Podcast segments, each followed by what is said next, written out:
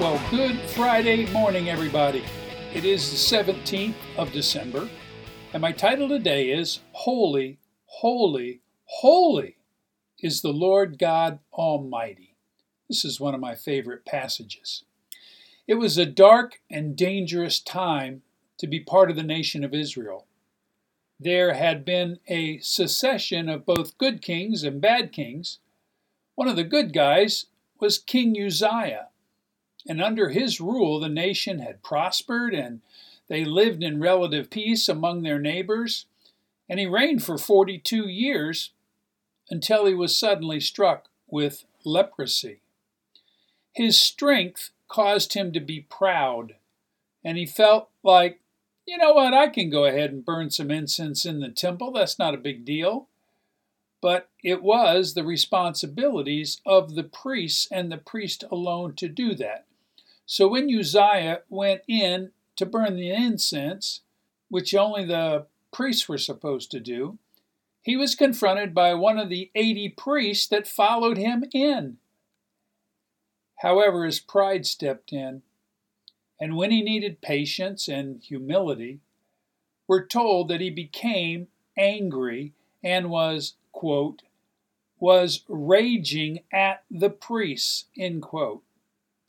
However, when he turned around to face the priests, they all noticed that there was something going on on his forehead. He was developing leprosy right in front of their very eyes, and it was spreading over his body. So, actually, his son took over his position in, as king, and it wasn't too much longer that Uzziah died. Now, when a good king dies, it can create a fearful time for the people, especially if he was a really good king, which Uzziah was. He had established peace and protected the people from their neighbors, who were always looking for a fight. However, with Uzziah dead, plans were being made for an invasion. But God did something special to give his people some hope. He took the prophet Isaiah up into heaven for a little one on one conversation. And we read about this in Isaiah 6. And there are some incredible things that we're going to learn that happened to this prophet. Isaiah 6, verse 1 quote, In the year that King Uzziah died, I saw the Lord high and exalted, seated on a throne and the train of his robe filled the temple. Above him were seraphim, each with six wings. With two wings they covered their faces, and with two they covered their feet, and with two they were flying. Now, Isaiah had never been to an IMAX 3D movie before, so I'm sure that what he was seeing to him was absolutely stunning, but also frightening. He saw the Lord seated on his throne, and he was high and exalted, well above the ground on which Isaiah was standing. He was seated, indicating that he was in control. And there were these amazing lightning like creatures called seraphim, and they were all around him in the, in the air, and together they were all saying these powerful words Holy, holy, holy is the Lord God Almighty. The whole earth is full of His glory. Now, we're not told how many angels were there. However, when they were declaring the holiness of God three times for emphasis, holy, holy, holy, the doorposts and the thresholds of the temple were shaking, and the whole temple was filled with smoke. Seeing this, shook Isaiah to the core, and he cries out, Woe to me! he cried. I am ruined, for I am a man of unclean lips, and I live among a people of unclean lips, and my eyes have seen the King, the Lord Almighty. Literally, Isaiah was so in awe of God the angels and the powerful sound of their voices that he declares that he is ruined. Now, that word ruined is actually a pretty interesting word in Hebrew. It means literally he was undone or falling apart with his knees giving way and perhaps even losing control of some of his bodily functions. He was scared to death and knew he was going to die because he was seeing the Lord God Almighty in all his glory. Not only because of the myriad of angels flying and proclaiming the holiness and power of the Lord, not only because of the place was shaking with the sound of the angels' voices, but Isaiah instantly remembers that being in the presence of the holy Lord God, that he was not holy, and he immediately falls to his knees and confesses that he is a man of unclean lips. And what happened next, I'm sure, confirmed to Isaiah that God was going to kill him for his lack of holiness in his speech one of the seraphim quickly grabs some tongs, flies down to the altar, picks up a red hot coal, and comes screaming at Isaiah with the coal glowing brighter and brighter as he came closer. However, then something extremely unexpected happened. The angel doesn't kill Isaiah, as he expected, but instead he touches his lips with the coal.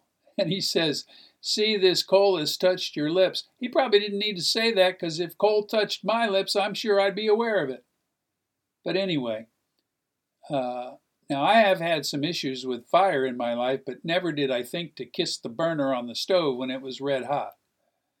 So the angel says this See, this has touched your lips. And listen, your guilt is taken away and your sin atoned for. So here is Isaiah, having the greatest experience of his life, literally being in the presence of God, hearing the angels praising his holiness, and having his sins atoned for or paid for.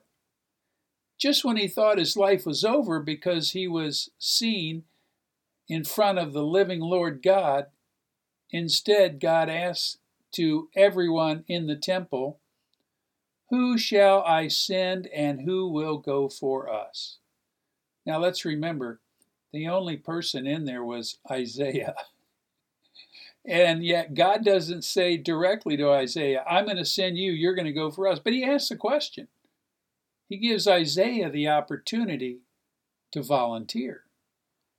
Now, forgive me for my bluntness, but is there anyone else standing in the presence of God with him? There was a myriad of angels, but God's searching for a man who will represent him to his people and warn them about what is coming, and Isaiah is the only man in the room. Now, Isaiah would not have volunteered for the mission because he knew he was a sinful man living among sinful people. However, after kissing a bright red hot coal, which instead of harming him, heals him. And he was ready to be one of the most important prophets to the nation of Israel as they were going to go through a very difficult time. Do you realize that God wants to use us in this way as well? That He wants us and our story of His forgiveness and healing in our lives to be shared with others. That we are a people of unclean minds and we live among a people uh, with a pandemic of unclean minds, and may God give us the courage to share with others who are also sexually broken that there's healing in God's presence and in community. If you will trust me when I say that your biggest problem with porn is your isolation, you are convinced that God has turned away from you and He's abandoned you, but that is not true. He is our Father, and He has said these words quote, I will never leave you or forsake you. End quote. That's pretty simple to understand.